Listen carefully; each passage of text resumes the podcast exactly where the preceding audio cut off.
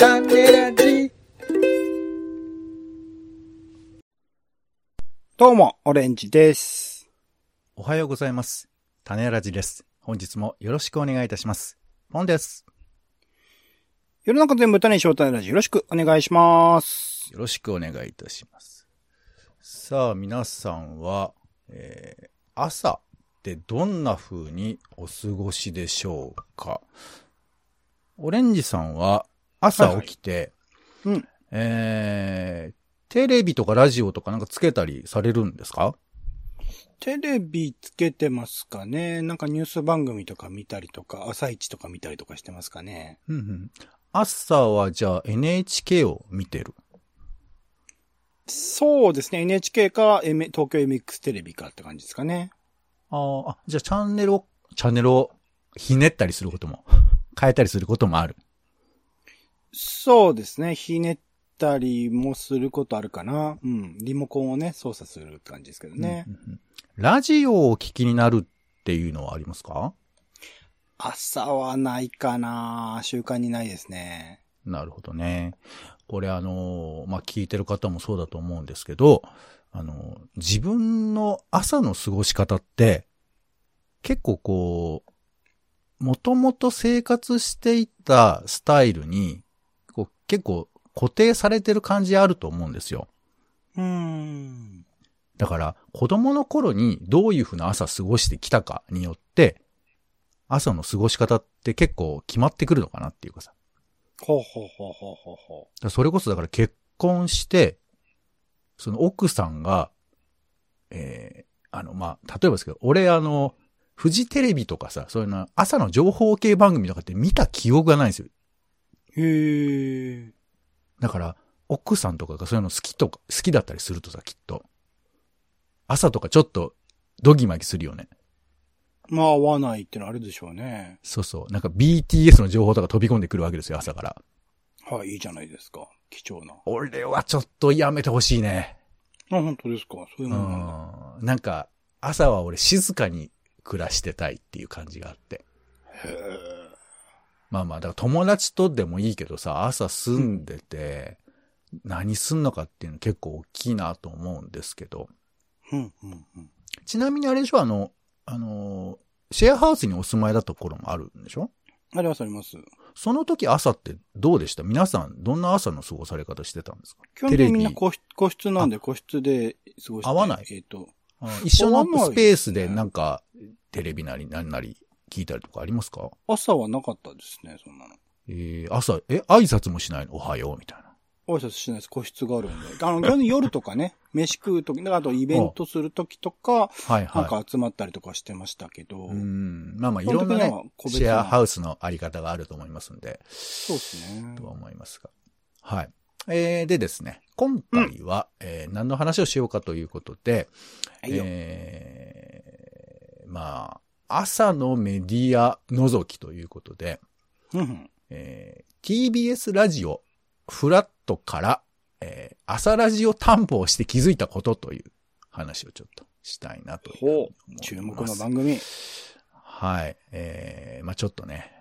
いやいや、大げさに言ってますけど、注目どころか、誰も知らないでおなじみのこの朝ラジオゾーンだと思いますけども。いやいやいや、そんなことないですよ。いやいや、これね、まあ、さっきも言いましたけど、まあ、本当人って家庭によってあり方が違うと思うんですよ。そうでしょうね。オレンジさんなんかはラジオ聞くって習慣自体が、まあ、そもそもない人だと思いますから。リアルタイムは意識しないとないですね、確かに、ね。そうなんだよね。で、逆に言うとこの朝のラジオっていうのは、まあテレビつける人も多いと思うんですけどね、ラジオを聞いてる人っていうのは、まあ本当になんていうか無意識にかけてるみたいなところがあると思うんですよ。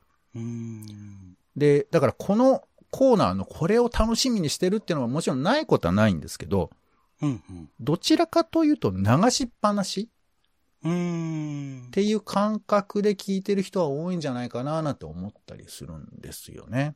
うんうんうん、で、まあ、各有僕も、はい、多分大学時代にテレビを持たなかったっていうのが結構理由だと思うんですけど。ああ、なるほど。そういう時期があったんだ。そうそう。あとね、親が、朝なんか、ちょっと、言うと恥ずかしいですけど、なんかクラシックとか聞いてたのよ。生意気に。あら、いいじゃない、いいじゃない。そうそうそう。おしゃれじゃないですか。おしゃれっていうかなんか、落ち着き、そう、だからこれ言うと、優雅ですねとか言うじゃない?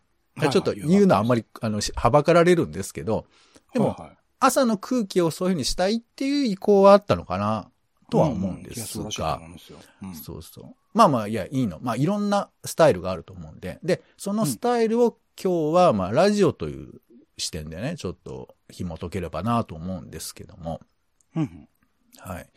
で、まあ、なんでこんな話してるかっていうと、朝ラジオに若干のこの変動がありまして、この2022年の春ね。うん。で、まあ、ここから言う話はとにかく知らない話しかないと思うんですけど、ラジオ聞いてない人にとっては。いやいや、大事です、大事です。いや、大事かどうかじゃなくて、知られてないと思うんですよ。知らない話を知ること大事ですよ。はい。まずね、私が言ってるのはね、TBS ラジオを僕ずっと聞いてるんですよ。はい、僕も好きです。でも TBS ラジオ、まあ、俺んちは好きとは言ってるけど、ダイヤルひねって聞いてるわけじゃないでしょ。ポッドキャストとか、ね、まあ、ラジコとかで聞くくらいなことですよね。そうですね。後から聞くパターンが多いですね。そうそうそう。まあ、なんですけど、まあ、昔から聞いてるラジオの、まあ、ここではリスナーと言いましょうか。は、まあ、大体そのもう、朝つけてずっとそのままみたいな。うんうん。まあ、オフィスとかでもあるよね。オフィスとかでも、僕が経験あるのはJ-Wave とか、東京 FM とかよくオフィスでかかってるイメージとかありますよね。なんかそういう風なものがずっとかけっぱなしになってるっていうのが多分ラジオとの、まあ割と古典的な付き合い方で。うんうん。あとはあれだね。八百屋さんとかさ。はい。そういう自営業の方が、軒先にかけてるみたいな。そういうことも結構あると思うんですけど。で、なんか話をね、聞くと、もう、どっかのラジオ局が入りやすい。まあ、もしくは好きだから、もうそれに固定して、ハンダゴテで、ラジオのダイヤル固定してるみたいなところもあるんだって。あら、もう譲らないと。ここだけだと。そうそう、もういい。他聞かない。みたいな感じの。なるほど。ところもあるぐらい、やっぱりその局につくようなものらしいんですが、まあその、私がよく聞いてる TBS ラジオの朝の番組が、6年ぐらい前に大沢優里さんっていう、まあずっと TBS の局にやってて、フリーになってからもずっと、ラジオやってらして、その古くからやってらっしゃる方が、まあ朝のラジオ、月金でやってたんだけど。はいはい、朝8時半から1時まで4時間半生放送やってたんですけど、それを、やめるってことになって。あら。で、それで、伊集院光さんとジェーン・スーさんが、この4時間半生放送を半分に分けて担当することになったんですよ。3時間1時間半とかでしたっけ？2時間半、2時間か。8時半から、11時までだから、2時間半と、あとあれだね、お昼は1時までですから、2時間半と2時間ってことですね。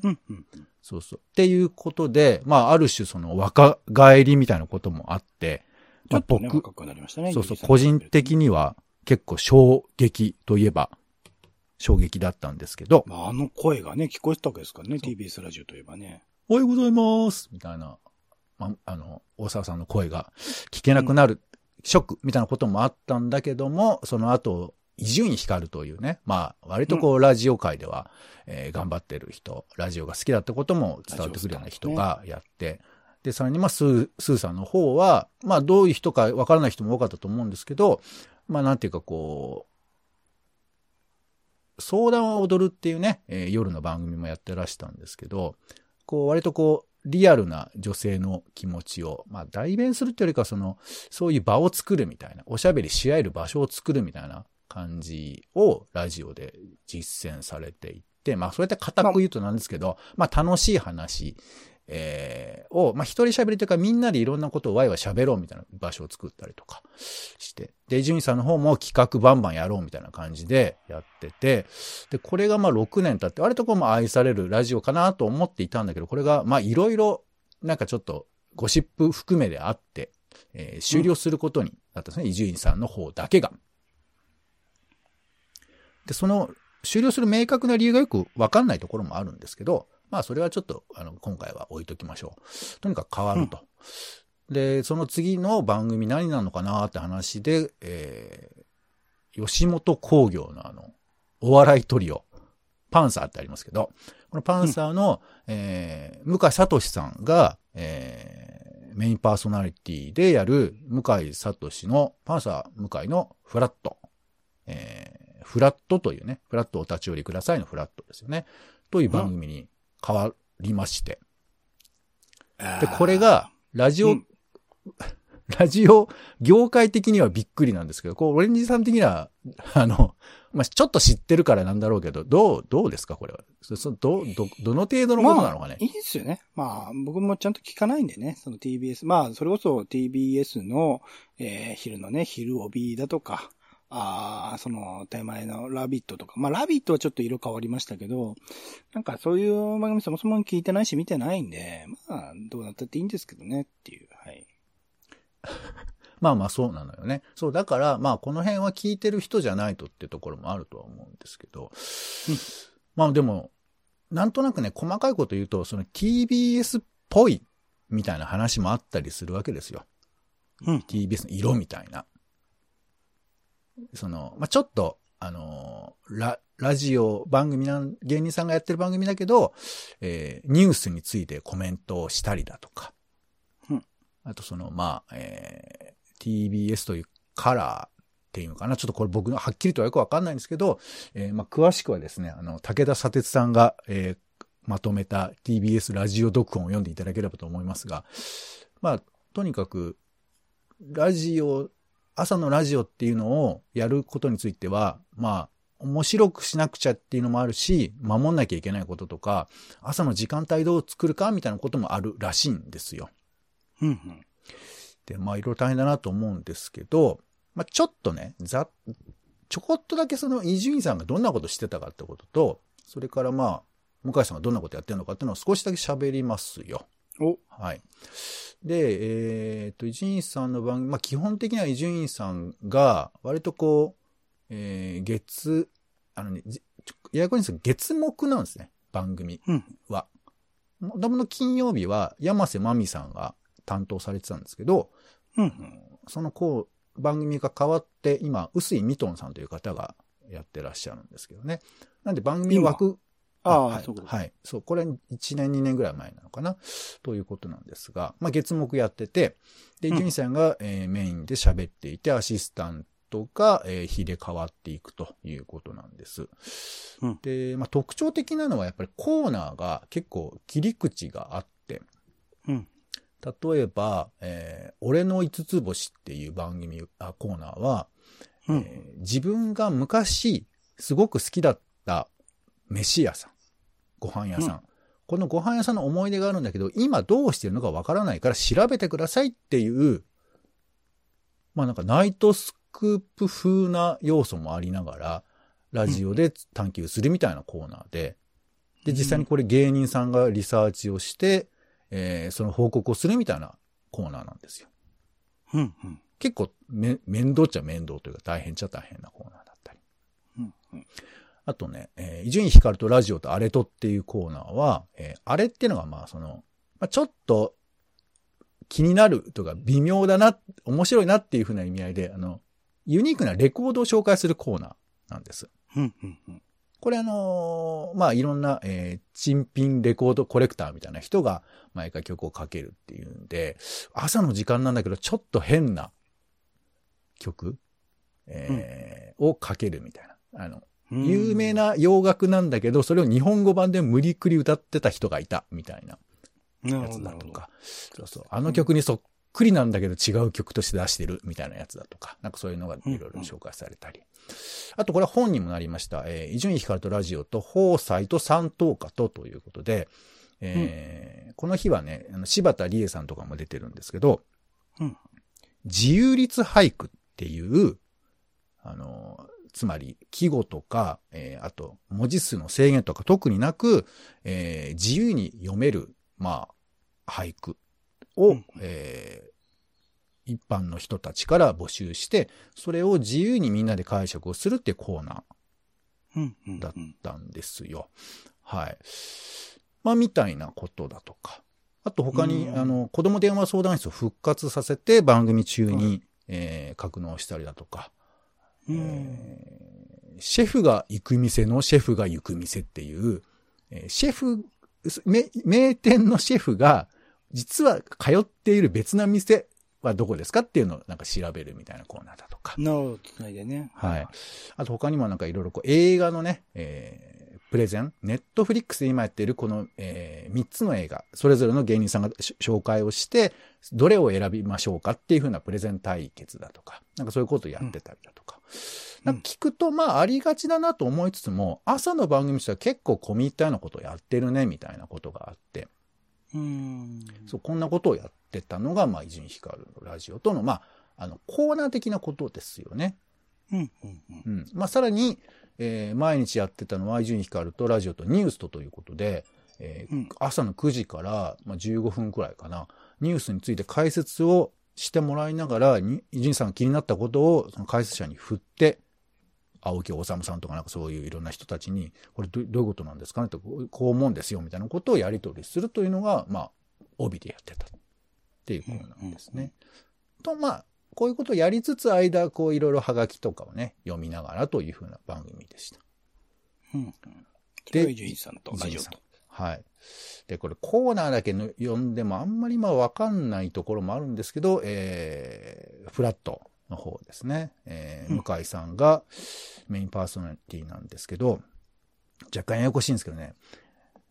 今回も月曜から木曜が向井さんのフラットなんですけど、木曜日は、隔週で来るんですよ。隔週？そう。なんか来れない時もあるらしくて。で、その時は、TBS アナウンサーの喜入智弘さんって人が、アシスタントとして入るんですね。で、各曜日は、そのパーソナリティが決まっていて、その人たちが、パーソナリティから、これはパートナーという形で、滝沢カレンさんとか、田中直樹さんとか、三田寛子さん、高橋ひかるさん、女優さんですね。っていうのが入るという感じになるんですよ。で、まあ、基本的にはお二人が、向井さんと、例えば滝沢カレンさんとおしゃべりしながら進行をしていくみたいな感じになります。で、コーナーは、まあ、こう難しいですけどね。まあ、割と、コーナー的には基本ほぼ変わらないんですけど、企画色が強いというか、ちょっと聞く感じが多くて。例えば、一番最初はですね、9時からか。もともとニュースやってた枠組みの中で、フラットトピックっていう形で、今気になる話題、もしくはリスナーさんが気になる話題を、受け付けて、それを、いろんな人に話を聞きましょうみたいな。そういうコーナー。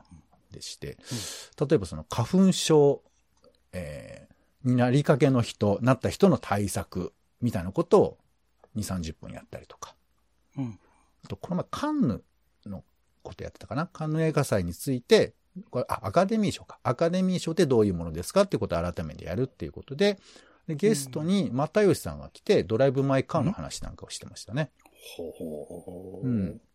なんで、割とこう、長めに、一つのトピックを話すみたいなコーナーがあって。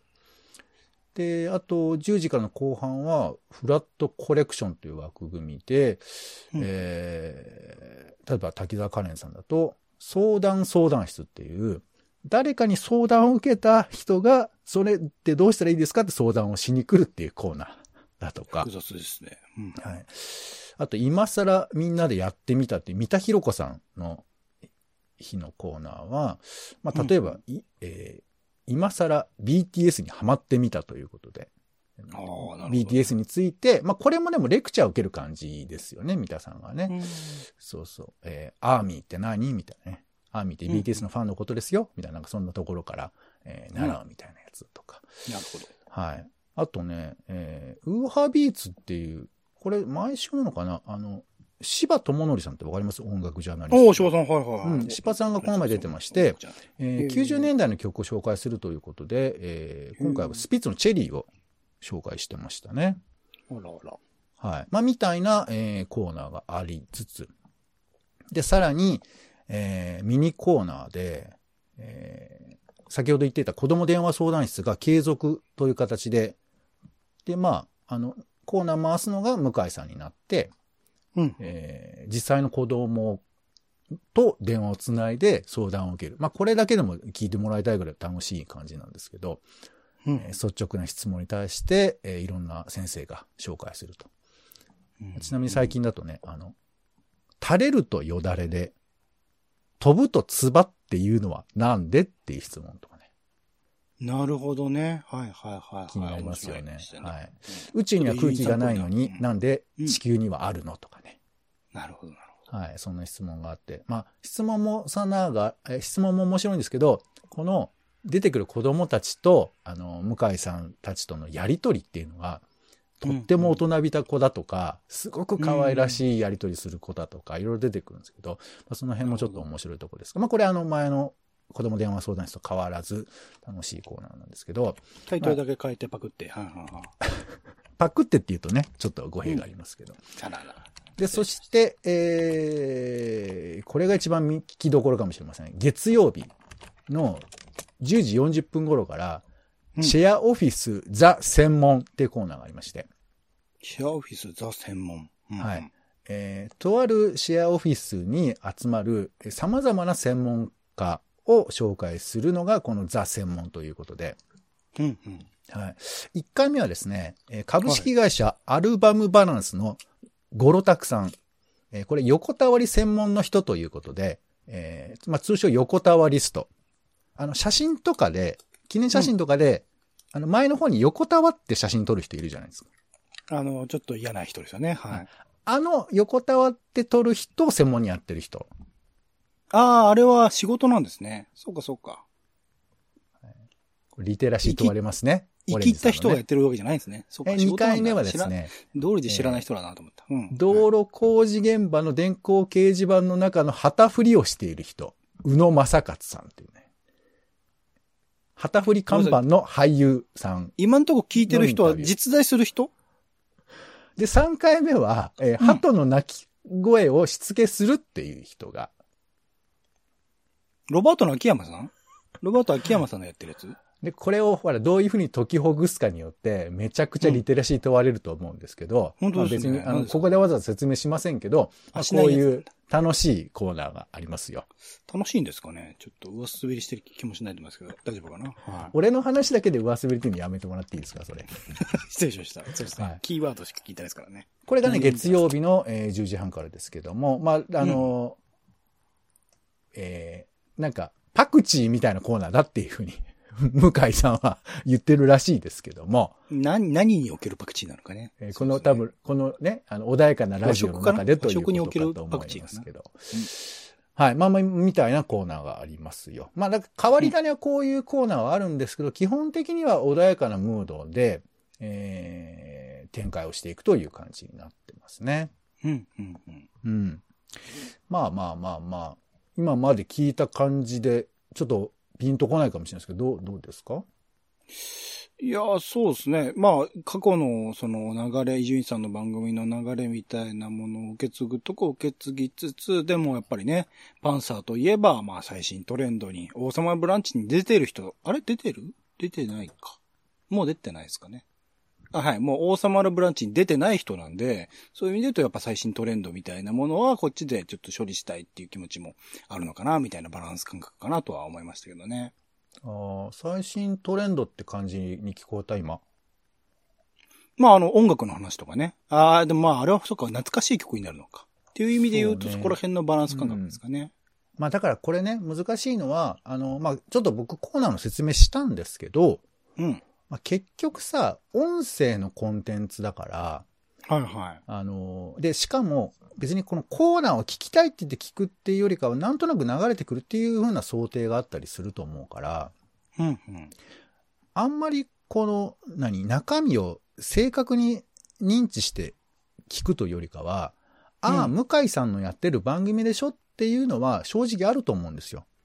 うんうんうん、これはまあしょうがないよね。それはわかりにくいメディアでもありますし、あともこれはまあテレビでももちろんそのポップアップ始まったって言ってちゃんと確認して見るような人はほとんどいないでしょうから、なんとなく見るっていう人が多い。ポップアップフジテレビのね、昼の番組ですね。はい、だからまあ俺もちょっと無益なことをしたのって今思いつつも、まあそんな感じではあるんですね。そうですか。もうざっくりと知れただけで、ああそれで見るかな、うん、いやいや見ないかなって。もちろん聞くか意味がないって本気で言ってるわけじゃないですから。はいうん、判断できますよかったです。まあまあそういう感じでして。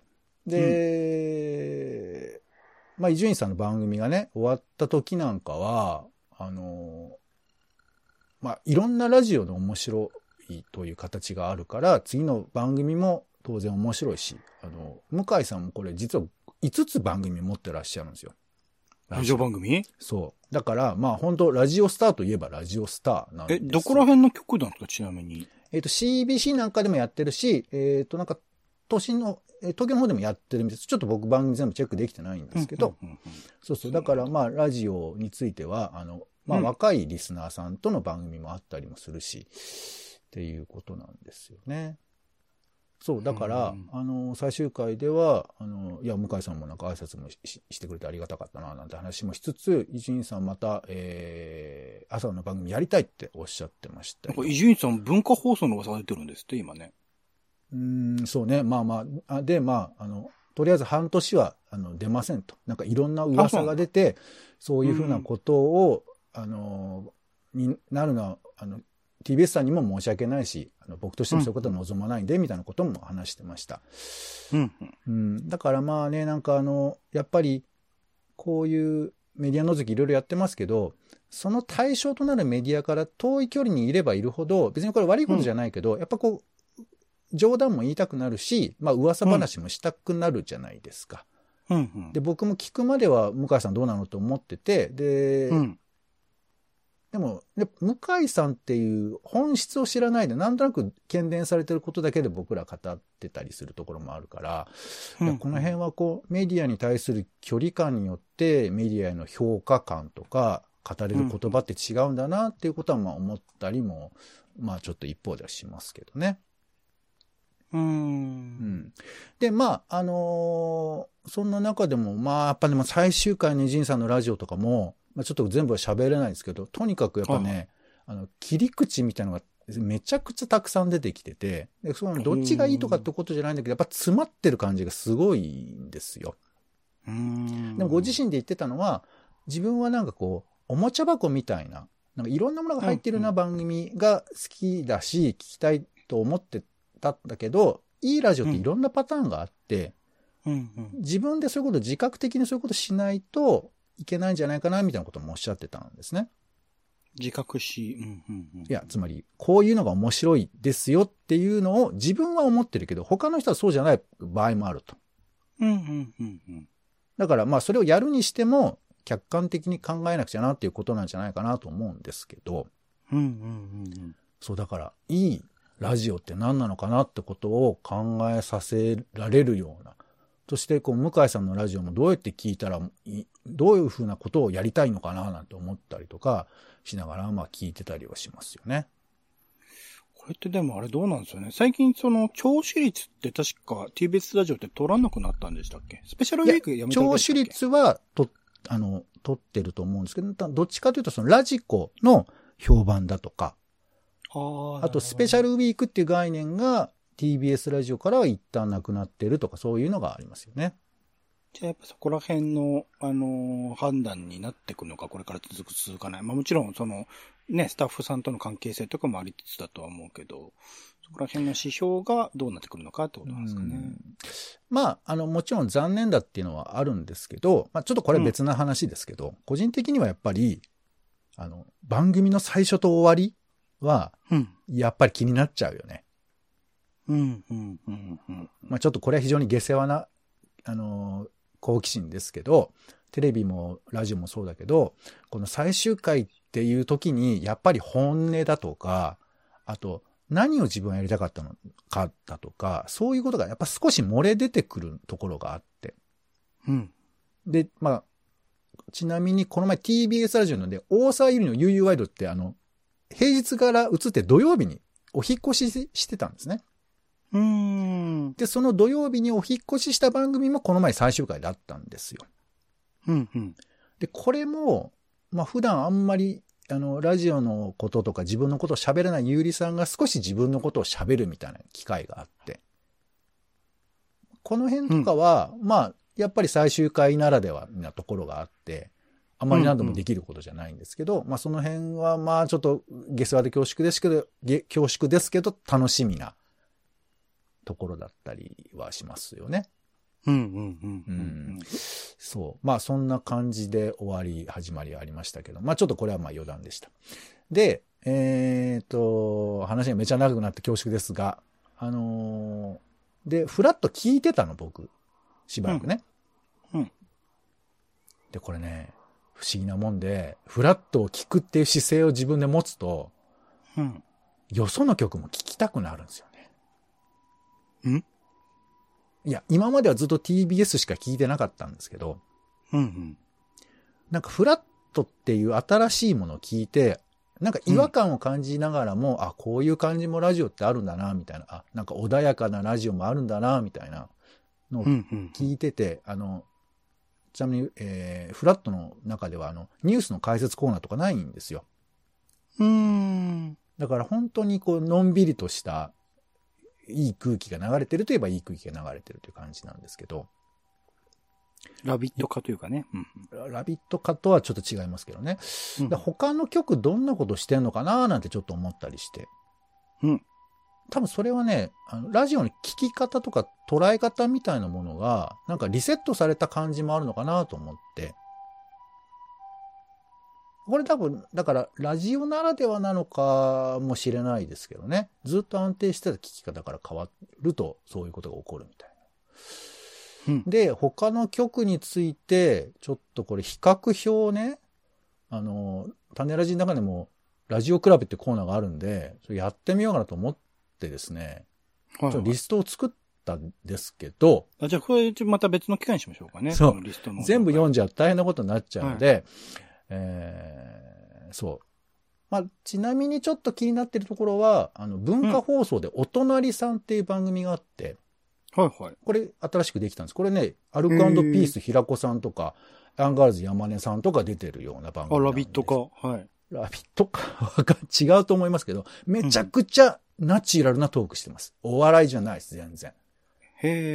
そう。だから朝の、まあ、モードに合わせるとやっぱそうだし、もうアンガールズの山根さんなんかお父さんバリバリで今日も喋ってましたけどね。みんな芸人になってくるんですね。そう。あと、まあ、日本放送はあなたとハッピーっていう、ここで春風亭一之輔さんっていう落語家さんが、まあ、前からずっと出てますけど、金曜日やったりだとか。芸人っちゃ芸人だな。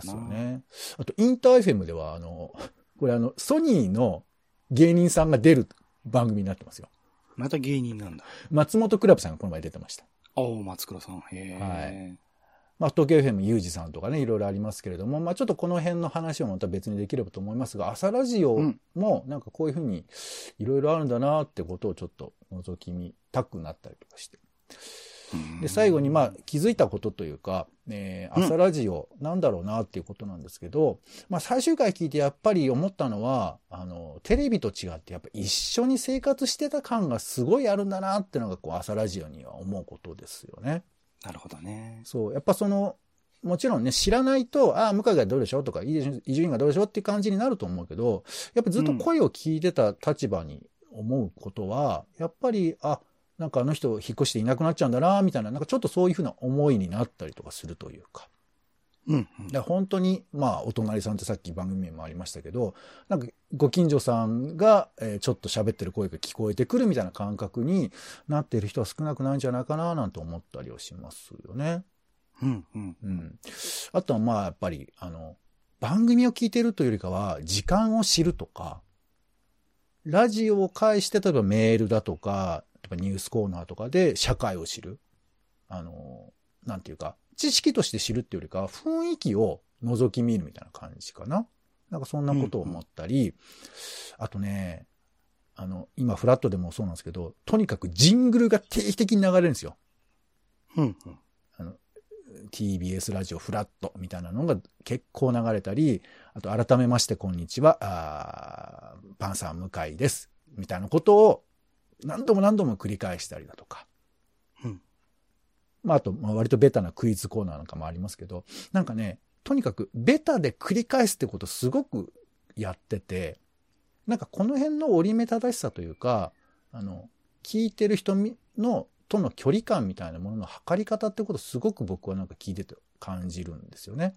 うんうん、なんかその辺、なんか朝ラジオ聞いてる人っていうのはそういうものをきっと感じていらっしゃるんじゃないかなと思ったりしておりますよ。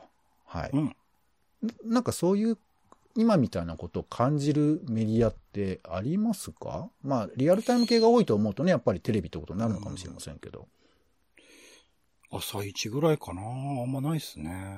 そうね。まあだからちょっとそういう意味では、まあラジオってオールドメディアだと言われてますけど、この感じっていうのは結構独特だなというふうに思うので、なんでそれがラジオにだけ生じているのか、あんまりピンとこないところもあるんですけれど、まあ、その辺を感じてみたい人は、まあね、これは当然ポッドキャストなんで皆さんリアルタイムではないわけですけど、うん、リアルタイムでラジオを流しっぱにする感覚っていうもの、まあね、震災とかでは当然そういうふうな意味では距離がぐっと縮まったりもするわけですけど、なんかラジオで感じられる、特にまあ朝のラジオ、出発前に聞いてるラジオ、CM なったら出かけようみたいな感じとかあったりするんですけど、まあ、そういうふうなことを感じる意味でも、朝ラジオね、ちょっと覗いてみて、あ、こんな人がこんなふうなこと喋ってるんだなとか、なんかそんなことも、楽しめるのかなというふうに思います。うん。はい。ということで、今回は、TBS ラジオフラットを単に発して、朝ラジオ探訪して気づいたことという話をさせていただきました。うん。はい。お姉さんもありがとうございました。ありがとうございました。はい。ということで、お相手は、種ラジの、ヘリクツが強い方、ポンと。オレンジでした。種ラジ、また。種ラジは、ほぼ毎日配信をするポッドキャストです。Spotify や Apple Podcast にて登録を。更新情報は Twitter。本編でこぼれた内容は、公式サイト、種ラジ .com をご覧ください。番組の感想や、あなたが気になる種の話は公式サイトのお便りフォームからお待ちしています。